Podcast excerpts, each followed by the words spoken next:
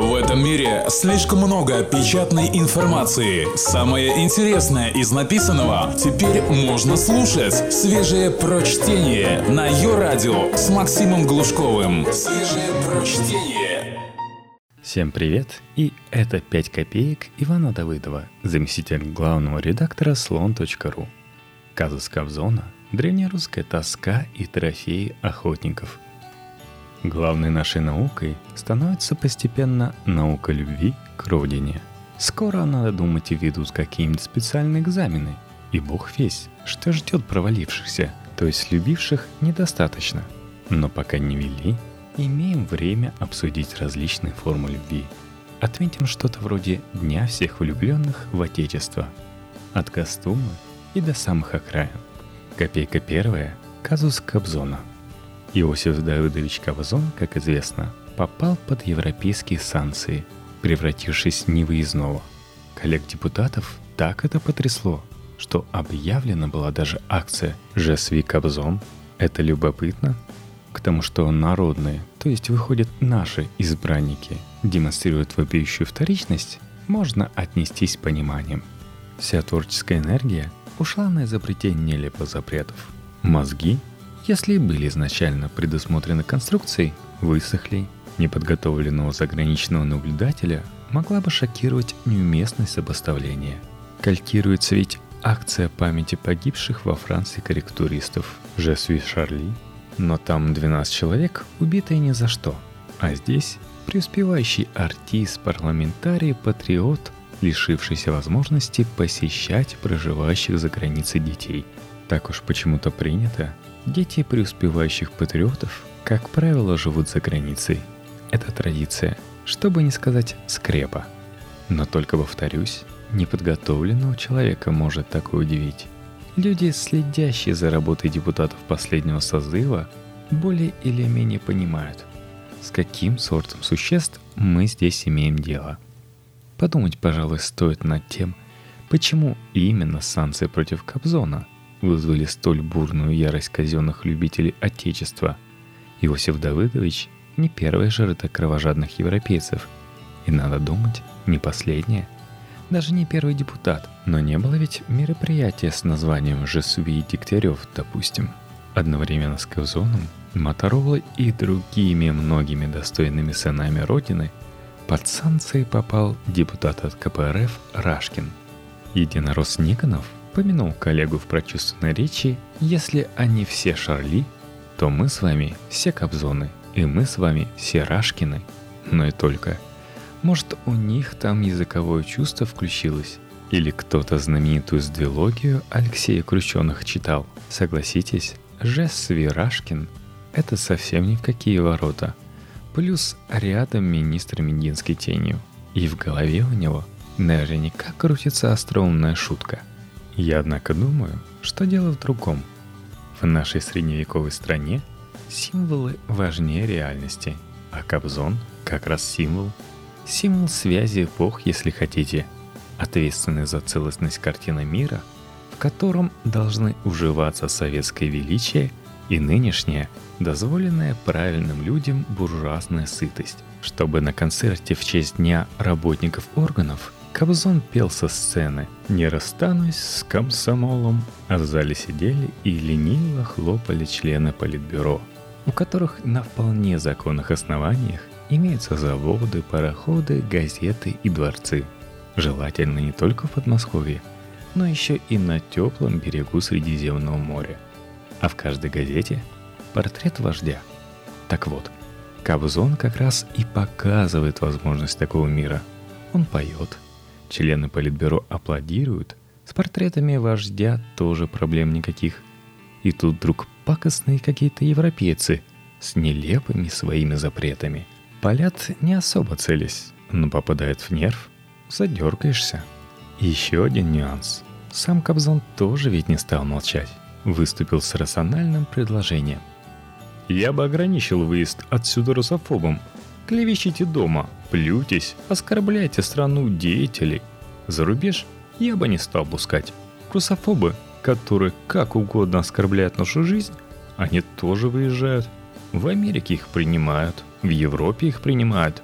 я бы ограничил их выезд. Не запретил, а ограничил. И это было бы правильно. Боритесь с трудностями здесь, у себя на родине. Важно даже не то, что запрет покидать родину кажется профессиональному любителю родины страшным наказанием. Важно разобраться в терминах. Кто сегодня русофобы? Давайте разберемся. Я вот думаю, те, кто, сочиняя нелепые законы и произнося постыдные речи, затолкал страну сначала в дикость, а потом в войну. Тут, конечно, Кобзон не первый в списке, но и непристрастным его считать странно. А Евросоюз, получается, хоть и преследует свои какие-то цели, однако действует при этом в полном соответствии с заветами Иосифа Давыдовича, ограничивая русофобам возможность ездить за рубеж. Иосиф Давыдович должен быть доволен. Только свежее прочтение на Йо-Радио. Копейка вторая. Древнерусская тоска. Россия – очень таинственная страна. Все важное в ней зависит от воли одного, самого главного начальника. Люди в медиа карьеры делают, истолковывая, что же там у самого главного начальника в голове. Есть такой специальный жанр. На самом деле Путин думает что? На самом деле никто не знает, что там Путин думает. Раз в год журналисты получают право задать самому главному начальнику вопросы. И тогда случайно совершенно выясняется вдруг, что в голове у него чудесный мир детской сказки. Мишки, хрюшки, клюковка. Иногда по нечаянным оговоркам про какие-нибудь легионы НАТО мы опознаем в нашем самом главном преданного зрителя вестей. Не дирижера, заправляющего истеричным телеоркестром, а именно зрителя, совсем рядового, с галерки. Но при этом мы по-прежнему не знаем, какие мысли у него в голове роятся, какие стерхи и над какими осьминогами в какую даль пролетают. И что, помимо вестей, ему показывают, чтобы ознакомить его с ситуацией в стране, не знаем. Может быть, он осведомлен обо всем вообще, и каждый шаг наш ему известен, и каждый чих. А может быть, он до сих пор уверен, что Дзержинский жив, и однажды ему Путину позвонит и будет ругать. А под ним начальники, начальники и начальники, вплоть до самых мелких. И от каждого что-то в нашей жизни зависит. Иногда даже больше зависит, чем от Путина. Каждый такая же тьма и неведано, чем каждый руководствуется, принимая решения, способные нашу жизнь улучшить или изуродовать. Но вот кое-что про тайну мышления русских начальников удалось узнать. Калининградский губернатор Суканов проговорился, устроив подчиненным нагоняй. Когда-то давно, оказывается, губернатор приказал развесить на стройках в области веб-камеры, чтобы вживую контролировать процесс. Подчиненные камеры развесили, но выяснилось, что многие не работают. Вернее, работают, но показывают не происходящее на стройках в режиме реального времени, а короткие ролики – долженствующие убедить губернатора, что все на объектах в порядке. никто же не думал, что он действительно собирается это все смотреть. А он смотрел и поделился впечатлениями по поводу одной из записей. Это ее для меня, по всей видимости, повесили. Но если зайти туда и посмотреть, то она прокручивает один и тот же сюжет с интервалом 3 минуты. Вы думаете, что я не буду смотреть на это? Нет, я включил и смотрю. Там один и тот же мужик уже три месяца съезжает с крыши. Коллеги, это не смешно совершенно. Видите? Не вру. Тут тайна страшной жизни русского начальника. Три месяца подряд. Высчитав интервал, он смотрел, как мужик съезжает с крыши. Съезжает и съезжает. Съезжает и съезжает, съезжает и съезжает. Рассверепеешь, звоешь, Возненавидишь и жизнь, и родину, и население в родину инсталлированное. Только о том и будешь думать, как сделать жизнь этого, да и прочих всех заодно мужиков, вовсе невыносимой. А он все съезжает и съезжает, съезжает и съезжает, съезжает и съезжает. И гневом кипит губернаторское сердце. Что если и все наши начальники так? До самого верха. Что, если любая их попытка постичь нашу новую жизнь, может быть даже искренняя попытка, натыкается на необходимость просматривать месяцами один и тот же ролик с веселым мужиком, подготовленный ушлыми подчиненными. Это, мне кажется, многое бы объяснило в наших внутренних делах. Копейка третья – трофеи охотников. На самом деле, понятно, что просто так ненавидеть население собственной страны неинтересно. И даже как-то морально. Нужен серьезный повод для сильного чувства – Нужно оправдание, нужен враг. Ненавидеть врага хорошо, уместно, почетно. И потом, если ты начальник, большой или маленький, и удалось тебе поймать врага, ты столько приятного сам себе можешь сказать. Подведомственные мои, сам себе растолкуешь, живут, конечно, скверно. Но это не потому, что я их ненавижу. Не потому, что я плохой начальник или просто дурак. Это потому, что враги мешают моим подведомственным жить хорошо. Вот переловлю врагов и заживут хорошо подведомственные. Если только не выяснится, что они все враги. Ну а если выяснится, так что ж. Едва ли не с того момента, как мудрый государственный муж Сурков изобрел креативный класс, этот самый креативный класс и записали оптом во враги Отечества. Но бороться с местным – преимущественно московским креативным классом дело тоскливое. Посадишь его на 15 суток ни за что. Сидит. Велишь собираться в Марине вместо Тверской, соберется в Марине. Скукотища. Но благороден разрастается. Вернули Крым, нажили новых интересных врагов, и не только внешних. Можно бить тревогу и получать премии. Специальные люди бьют. Глава управления ФСБ России – по Республике Крым Виктор Палагин рассказал, что на территории республики действует 15 проектов, направленных на формирование местного креативного класса негативного отношения к РФ. Проекты курируют США. Один из проектов, по словам Палагина, предлагает интеграцию проукраинских настроенных жителей Крыма в республиканские органы власти – и муниципалитеты с последующим получением от них разноплановой информации, сообщает газета «Аргументы и факты». Сейчас бьют тревогу, потом станут бить задержанных. И все пределы есть куда выплеснуть ненависть. И то не спускать ведь вредителям, да еще и руководимым непосредственно из США. И не стоит думать, что враги, пораженные тлетворными бациллами западного влияния, есть только на недавно присоединенных территориях. Тревожные вести пришли из ХМАО.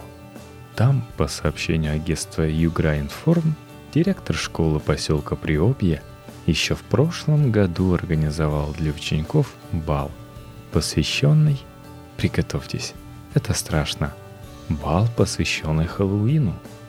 Впрочем, обошлось. Разобрались с оценкой.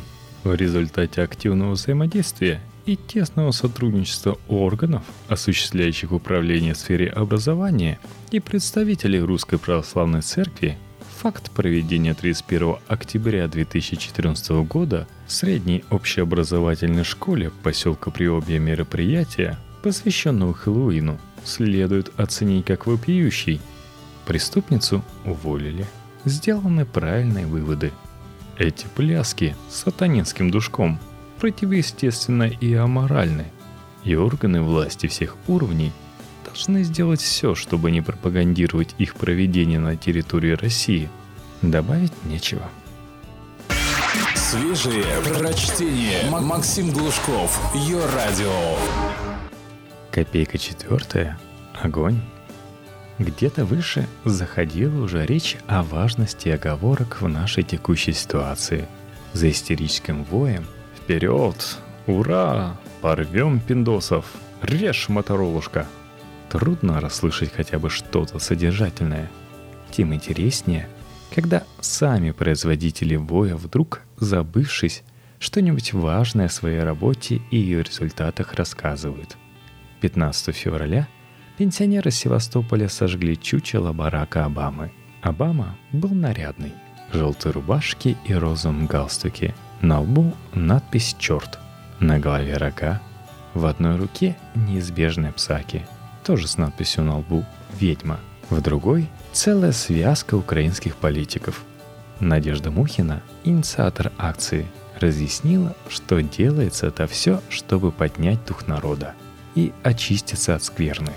И многочисленные пенсионеры кричали «Так будет с каждым!» и еще почему-то «Страна развалена!» Играла гармошка, Обама сгорел быстро. Освещал акцию, принадлежащий Министерству обороны, телеканал «Звезда». Сообщали в частности следующее. Дизайнер костюма «Инициатор акции» Надежда Дмитриевна Мухина говорит, что образ переделывала дважды. Долго искала портрет с подходящим выражением лица. Женщина шила, клеила и рисовала чучело под аккомпанемент выпусков новостей, потому что они подогревали внутреннее негодование и недовольство американским президентом. Это важно. Это важно чертовски, раз уж мы все равно в чертях. Ненависть, которую с восторгом за хорошие государственные деньги насаждают в стране производители идеологически выдержанного воя, обязательно даст свои сходы – Поля Новороссии уже засеяли трупами, но будут и другие. И тогда эти же самые производители воя от воя перейдут к причитаниям. Как? Откуда? В нашем добром народе не может быть. Хорошо бы не забыть тогда эту случайную откровенность, этот аккомпанемент новостей. Копейка пятая, щенок и конфетка. Дело было еще в ноябре – Глава Сазимского сельского поселения Верхнекамского района Кировской области Елена Косторная зашла в местную котельную. Вроде бы выпив перед этим слегка. При котельной жил щенок. И он, дурак, на главу поселения залаял. Чиновница приказала кочегару убрать пса. Тот почему-то отказался. Тогда она взяла собаку и бросила в топку. Недавно ее судили за жестокое обращение с животными – и оштрафовали на 50 тысяч рублей. Это раз. Компания Конфейль порадовала пресс-релизом. Начинается все с легкой ненависти к родному языку. Сегодня многим из нас, несмотря на грядущие праздники, очень сложно мыслить категориями цветы и подарки. Отвлекает политическая ситуация в стране. Но праздники никто не отменял, и все все равно будут ждать подарки и комплименты – родные и близкие, партнеры и коллеги. Поэтому подарок также может быть, как говорится, на злобу дня, актуальным и соответствовать настроению. Компания Конфеэль, следуя не только за модой, но и оценивая общий настрой своих клиентов, для поддержания духа и для хорошего настроения создала политическую коллекцию шоколада. Выберите свою позицию, стиль и цена коллекции соответствует кризисной ситуации. Окончается ею же, но в тяжелой форме. Собственно, вот рекламные слоганы на коробках конфет. «Не болтай, мужик и дама, тебя подслушает Обама». «Быть королем, когда повсюду пешки. Надо иметь крепкие орешки». Тут изображен узнаваемый кусочек Путина. Прочитав в газете речи Псаки, вырви лист и приложи. Ну вы поняли – есть еще конфеты с портретами Обамы, Меркель и Оланда. Текст там такой. Они хотят нас съесть нахально. Съедим-ка лучше их буквально. Это два. И этого достаточно, чтобы знать, что сегодня происходит в стране и со страной. С одной стороны, пещерная невообразимая дикость, которая чаще поощряется, чем наказывается. А если наказывается, то совсем не всерьез. С другой – халтурные потуги изобразить патриотизм, такие же дешевые, как шоколад, цена которого соответствует ситуации –